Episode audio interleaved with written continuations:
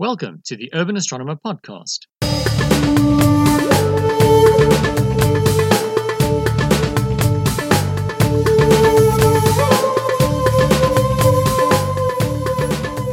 Hi, my name is Allen Versfeld, and you're listening to the 14th episode of the Urban Astronomer Podcast after a long and sustained quiet spell. Now, I know how this looks. A new podcast pumps out a bunch of episodes and then loses steam before eventually just going silent one day and vanishing. We've all seen it, we all know the signs, but don't worry, I've been very busy behind the scenes lining up a whole stack of interesting people to interview, and you'll be able to hear them all in the coming weeks. We've got some top shelf astrophotographers coming up, a guy who suddenly got a bit famous by taking on the Flat Earth crowd in a live interview on YouTube, and even one of my old astronomy lecturers from university days. Today's guest, though, is a maybe a bit less interesting. We'll be talking to me. My darling wife and occasional co host grabbed a microphone over the weekend and sat me down to ask me all about myself, my website, my podcast, and just what I'm trying to do here. All right. Um, how many years has Urban Astronomer been a thing? It was launched uh, end of 2009, uh, very late International Year of Astronomy project.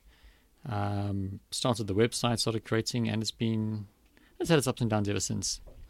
So that's what eight years, I think, coming on eight years now. And it started as as a website. Um, what what's on this website? I mean, I know this. I'm just asking. Um, well, I think in the beginning I was just trying to be a Universe Today. You know, um, the site's full of information and news about space and astronomy, um, answering questions that people might have. Um, yeah, because everyone loves to be the expert, right? If You've got the thing that you know all about, and it's nice to to be the guy that everyone comes to to ask questions. And the website was kind of just that. You know, it was it was putting myself on the internet uh, through a website, as it were. And um, what sorts of questions did people ask? Uh, I mean, what are your favorites? Some of your favorites over the years? Oh, it was distressing how few actual questions came in. Uh, they were all up on the website. Um, I don't know, what some good ones? Um, well, I'm, I'm, I remember the one, um, the head exploding one. I just don't oh, remember the oh, question. Yeah, that was. I think that was the first really popular page on the whole website. Was um, somebody wanted to know, um, you know, in science fiction movies, um, and it's just I suppose it's common knowledge that when you are out in space with, uh, without a spacesuit, um, you explode. Except if you look at other movies, you don't explode; you freeze solid with little ice crystals uh, visibly patterning across your skin, and then you and then you this, shatter. Yeah, like you get this, glass. This, this stricken expression on your face as you drift off into you know. um, and so I, I I went and looked it up. I did my homework. I found some articles specifically addressing this question by I think it was a well, I can't remember if it was a doctor or a physicist or whatever, but working for NASA. Uh, and they were able to quote, uh, well, as a result, I was able to quote um, people that this had actually happened to, um, what their experience was, and, and, and what the long term effects were. So that was interesting. That's amazing. How many articles are there on the? I mean, I'm assuming it's an, it's not just questions; it's also, um, you know. Sure, I don't know. I've got no idea anymore. Um, at one stage, um, it was about a thousand plus.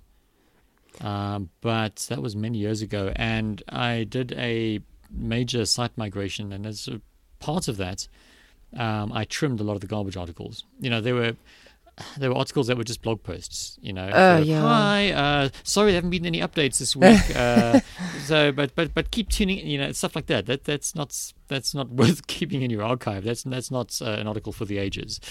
There are, I must say, from the from the ones that I some of my favorites on the website are the sort of evergreen questions mm. uh, about the moon and the planets and uh, you know just various you know what is a black hole and what is a nebula and that sort of thing. Um, but you've also got you've got the history of famous astronomers.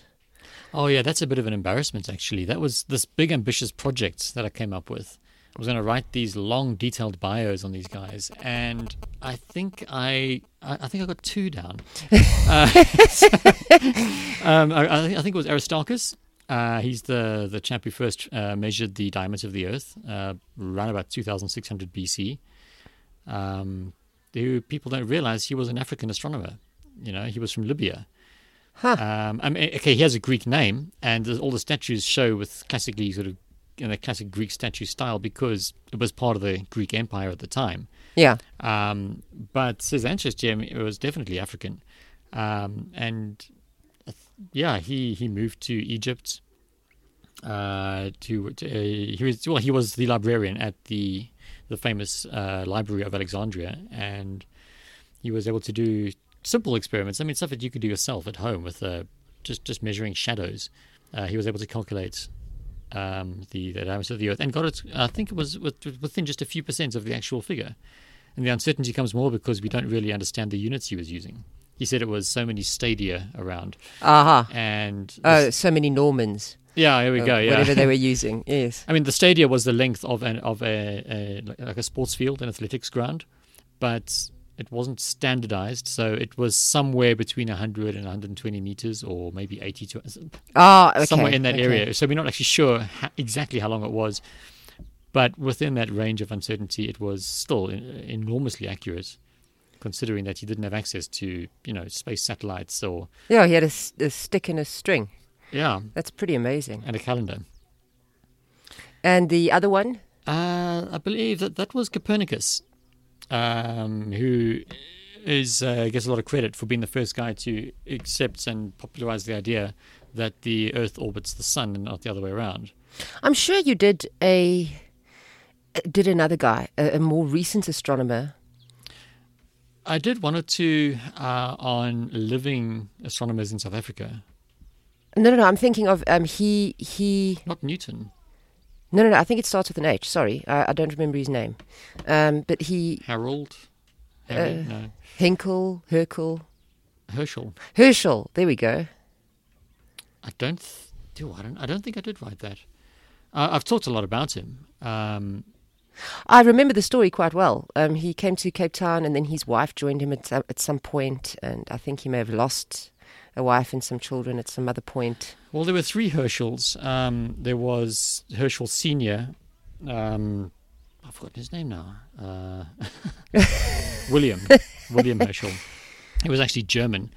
Um, and then his son, uh, and and then there was Caroline Herschel, who was the, the third of the family, who worked with John. Um, Oh, calculating, and didn't she become like a No, no. comet spotter in, in her own right? Yeah, she she observed directly, um, and although a lot of her work was done sort of in the guise of assisting John, uh, she made a huge number of discoveries on her own right, and uh, and she's kind of forgotten these days. Although, okay, in the last few years, there's been a great resurgence. Uh, people trying to you know uh, recognize, identify women in astronomy, um, and in science. Retroactively, yeah. yeah. Because these days it feels like such a modern thing. Um, well, no, it is such a modern thing uh, for women to be allowed to do these things, to be accepted. But they were still out there doing it. You know, um, often they tended to just not get any credit for it. That's one thing I have realized um, when people talk about women in STEM or you know in the sciences in general. I get the impression astronomy um, was a little more open to this sort of thing. Uh, you mentioned uh, a well-known astronomer who employed uh, this group of women to do all his calculations for him. Uh, Pickering, Yes, yes, Uh, yes, that guy. if I remember right, he was at the Harvard Observatory, um, and this was 19th century. Um, he, yeah, he'd, he'd gotten frustrated with um, all his uh, with his students because you know typically science is built on the back of students, right? Of course, You of have the prof who has the great ideas, and then the students who actually, do all the work. Yeah. uh, and he was he was very unimpressed with these, these these young, rich, intelligent lads who are coming along and spending all their time doing whatever it is that students did in the 19th century. I'm sure it wasn't getting drunk and and, and hitting on girls. At I'd almost bet it was, but anyway. So he um, threw a bit of a strop and announced that his, his cleaning lady could do a better job than these lazy, useless oafs. And then to prove his point, he did exactly that. He, he brought his maid in. I think she was his maid. And he taught her um, how to how to do the basic work because starting off at least it wasn't particularly difficult to work. It was just it was just time consuming and tedious and laborious. And it was something that could be taught easily, although it still required a bit of a bit of brain power and uh, sharp eyes. It was basically looking at the photographs that they had taken of the stars. And Oh yes, and identifying or counting them. Yes, identifying them, uh, just measuring how bright they were, and and so building up a catalog. So he um, he was so impressed with her work uh, that he started employing other women, and eventually he had this large team of women who, who worked for him at the observatory. They were rather unkindly referred to as Pickering's harem. Uh, there's a very famous photograph of just all these women in these Victorian outfits standing on the steps of the observatory with Mr. Pickering looking all stern in the way of portraits of the time, you know, in the middle of them. That's amazing. And uh, yeah, it depends. You know, there, there's mixed views about this. I mean, on the one hand, he's seen as being this great empowering force, uh, demonstrating that women could easily do this work, and there's no reason why they couldn't. Um, but at the same time, he was paying them significantly less than he would have been able to pay even even uh, even a boy. Yeah. Um, and yeah, I suppose it's Yeah, a person's got to view it from uh, through the passage of time. You know, from the you know, perspective of I think to have the kind of debates we have today uh, in those de- in, the, in, in at that era Yeah. would be impossible. No one on earth, I think, would have sort of reasonably entertained the idea of, of paying the women the same as the men because, well, you know, obviously, right? And now, hundred years later, we look back at this and we and we throw our hands in the air and say this is appalling. Um, some of us do, others deny that. oh yeah, for sure, yeah, yeah. But okay, moving on. Um, at some point, uh, just operating the website and writing it morphed into actual speaking engagements. Um, when around when did that start happening? The first, I think the, the first speaking I did was at, uh, I volunteered myself for the 2010, I think it was, uh, s- uh, symposium of the Astronomical Society of South Africa, which happened to be not so close from where I lived that year. Oh, I, I think I remember you spoke about I the website. about the website, you yeah. actually, yes, you used it as a, a sort of a um, to talk about astronomy online and astronomy education. Was it or something like that? Um, yeah, it was, it was yeah. Uh, I mean, I was using the website itself as a sort of case study for, for how this can be done. Um, and of course, I had the secret, um, hidden, very subtle, um, what do you call it, agenda Uh, of, of getting people to go to the website and, and start loving it.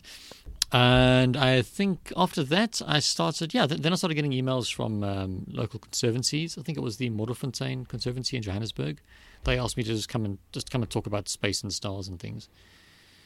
Um, I think Mensa also. You yeah, uh, that came later. Uh, the uh, local conservancy uh, in the area that we live, uh, they asked me a few times to speak on light pollution. oh yes, the Crocodile River. Yeah, the the Mensa talk I spoke about astrophotography um, because the local chapter of Mensa have a I think every two two weeks I think. Um, they have they, they they bring in experts on whatever interesting subject. So one week it might be a whiskey tasting guy will come along and talk about whiskey uh, for for for 45 minutes and then one time it was me and and so on and so on which was fun Yeah, that's well. Um, now you mentioned astrophotography. At some point, uh, the Urban Astronomer website got this new component, which was um, where you started talking about grinding your own mirror, Mhm. um, and then later astrophotography in particular. At what point? And I, I know at some point you became the actual head of astrophotography at the South Africa at, At ASA. ASA, yeah Um, how did that evolve? Okay, well, the telescope making is a was a separate side issue. Um, I flew down to Cape Town for the 2010 uh, symposium, uh, where they had a workshop on astrophotography the day before. Uh, Oh, and I you happened to catch that? Yeah, Yes. well, well, I, I. Oh, you scheduled it, specifically yeah. wanted to. Okay. Um, and I mean, I didn't even own a camera at the. T- well, I we had a little little Canon point and shoot camera. Um, so I thought, well, this will be interesting, and I went and I, I became very excited about it. I started playing with image processing software, and shortly afterwards bought a very cheap DSLR. And I was posting my photographs online, and very shortly afterwards, I got a phone call. I got a phone call from uh, one of the council members of ASA who said to me that they had a vacancy um, directing the astro or the imaging section of ASA, and um, I seemed to be an enthusiastic young man, and would I be interested?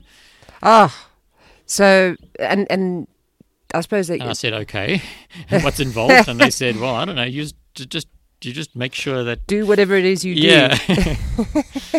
and uh, ever since I've been in that role, yeah. And you've been, uh, I know you've been quite involved with um, Scopex every year, um, running the actual astrophotography stand. Um, how does that work? What happens there? Um, uh, do people submit photos and you judge them, or Yeah, not the- the, the photos, not the people? Well, I judge the people. no. Um, yeah, they. Um, I've sort of landed into that role as well. They have their their astrophotography competition every year. Uh, yeah, well, you bring your photos in. Um, they got to be appropriately labeled, you know, with technical information and identifying what the photograph is of. Um, and then the judges have a look and they award the prizes. And some years it's just been me.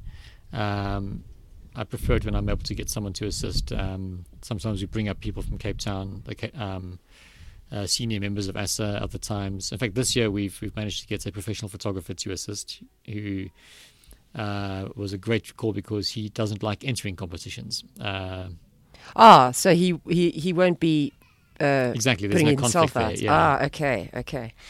Um, what's the most like in your years now as basically a professional amateur um, astronomer? I Yeah. suppose a person could. I, I don't know how else to put it. Uh, what is what is the sort of weirdest question you've you've ever been asked? Um, okay, apart from the head exploding, I saw one. Uh, it had something to do with lightning, and I've noticed people sometimes ask you uh, sort of weather phenomena sorts of questions. Yeah, uh, I've had a few phone calls from the press. Um, at some point, my name got onto the the phone book at the newspaper in the town where I grew up, and uh, so about once a year I get this phone call, and they, yeah, they've asked me a few weather questions. Um, they'll ask about rainbows, or they'll ask about interesting cloud formations. Yeah, for some reason, people seem to think that astronomers are the people to go to for weather questions instead of meteorologists. Um, and we, we know that meteorologists exist. We see them, you know, the, the, the, the weather guy on, on the news, you know.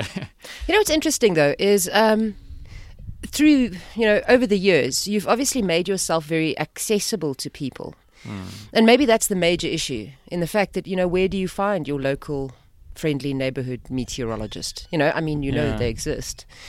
Um, well, I know that in South Africa, at least, um, you've got your South African Weather Service, which are basically a government department, Entity, part yeah. of the.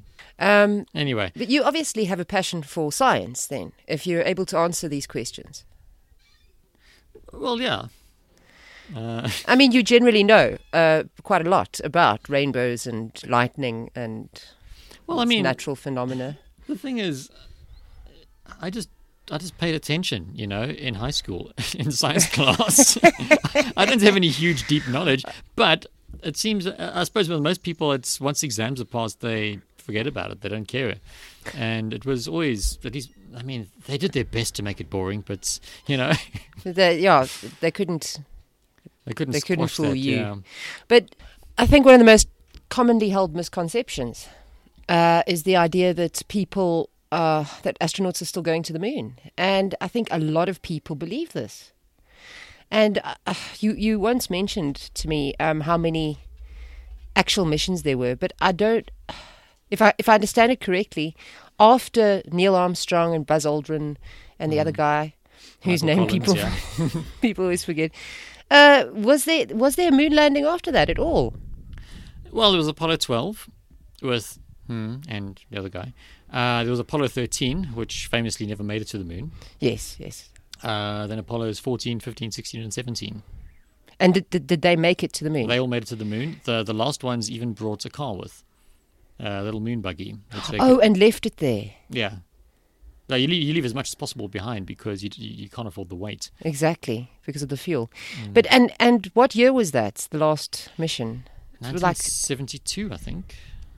so for like three years, Yeah, for three years we were putting people on other worlds, and then we just stopped. then we stopped. Yeah. Um, the International Space Station. Sorry, this. I'm just asking out of interest now that I've Mm. you know, curiosity. Um, it's obviously huge, Mhm. and it's obviously been built by several countries over many years. yeah. What do they do up there? I mean, I know every now and then, you know, astronomers go up there and then they live there for a while and they come back down. Uh, research mainly. Um, well, entirely. Uh, some of the research is on the astronauts themselves, trying to figure out, What happens to their bodies and that sort of yeah, thing. Yeah, and why. Um, some of it, a lot of it is is, is commercial. Uh, there'll be certain, for example, like chemistry or biology experiments. For example, um, uh, they want to know how stuff behaves in zero gravity, or there might be stuff that can only be done in zero gravity. Ah, and It's- they actually do this. Yeah. So private companies uh, developing developing a new product, for example, will need to will need to have these experiments performed, and they will then pay a very large sum of money to have their uh, equipment sent up on the next rocket. And the, and tested there. yeah, and the astronauts run the experiments, and it's all under strict uh, confidentiality because there's money involved. You know, if your competitors find out, Of course. then they can beat you to the market and whatever else. Um, I, I know you you just know about this sort of generally, but um, I'm assuming this is how they fund it. The whole thing, Um, or is it government funded? It's mainly government funded. The the running costs are, are enormous. Okay, okay, and then um, now sort of moving on in your timeline. Mm-hmm. Um, at what point did the podcast start coming together in your head uh, generally? Wow, that's a long time. A uh, year and a half, two years maybe. And can can you tell me more about the journey? I mean, I know it, obviously it hasn't been going for a year or two. No, it took no. a while to get going. I mean, I had the idea that it was something I wanted to do, and I s- started doing my homework to find out how can I host this thing. I learned how to run, uh, you know, what software to load onto the website itself to make it all work.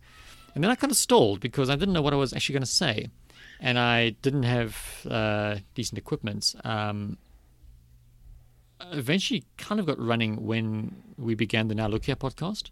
Yes. That was you and me. Um, I bought uh, a set of uh, USB uh, headsets, microphones, and headphones.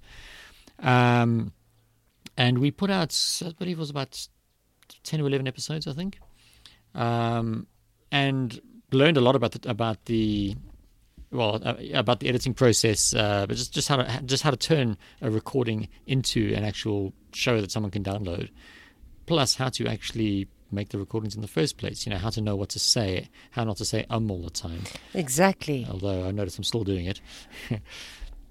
um, and then that sort of slowed down a bit. Um, you know, we just we were having trouble scheduling and finding time to both sit together and record.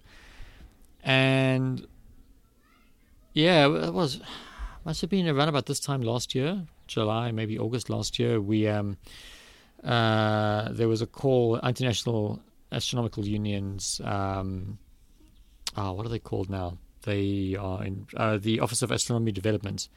Uh, put out a call for funding. Um, Well, to fund, I suppose, um, for for yeah, well, submissions. well, a call for funding means that you can uh, approach Oh. them for funding. Ah, okay, okay. Uh, they they had some money to spend, and and I made a proposal, and I got through to the second round, I believe, if I uh, if I recall the exact timeline. But um, in the end, I wasn't awarded funding, which was a bit of a blow because I had intended to use that to buy some proper recording equipment, decent microphones, because the headsets turned out to be Not very good. yeah, they they were very expensive and they were garbage. They they they fell apart. They I've still got the pieces, you know. uh, and that's equipment that I looked after. So yeah, I was I was planning to to get decent equipment to buy a dedicated computer to do the processing. Um, pay for transcription service and all that. And and uh, and I and at the end of the day, I didn't get the funding. Um, But you decided to go ahead. At, I was lucky enough to get a bit of a, a bonus uh, at my day job, and with that money, I just went and bought the and bought the equipment myself, re, uh, revised the plans. Yeah, so I revised the plans, scrapped the transcripts and all that, and just uh, bought the recording gear and the microphones, and then I launched it. And first episode went out, I believe, end of February, ish, and uh, yeah, we've been going ever since.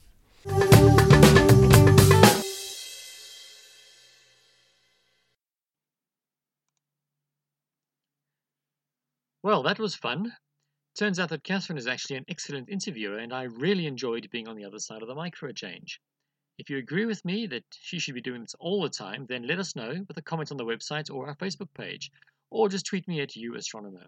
Or, and and this is such a poorly disguised hint, you could even leave a note on my Patreon page where you can also pledge your support for the podcast if you want to. Just putting it out there. Speaking of comments, though, uh, I got a bit of feedback on a recent episode and its associated article about picking fights with flat earthers. This is just one of several bits that I've done about dealing with weird myths and misconceptions and misinformation about how our universe works. I do tend to go on about it, I realize, but this whole anti-science thing is, is just such a shocking thing to me. The idea that people with all the benefits of a modern education and living in a world so full of such astonishingly engineered technology that nobody even notices it anymore, that they could decide to regress back to older, more primitive ideas and actively try to sabotage their own lives in the process.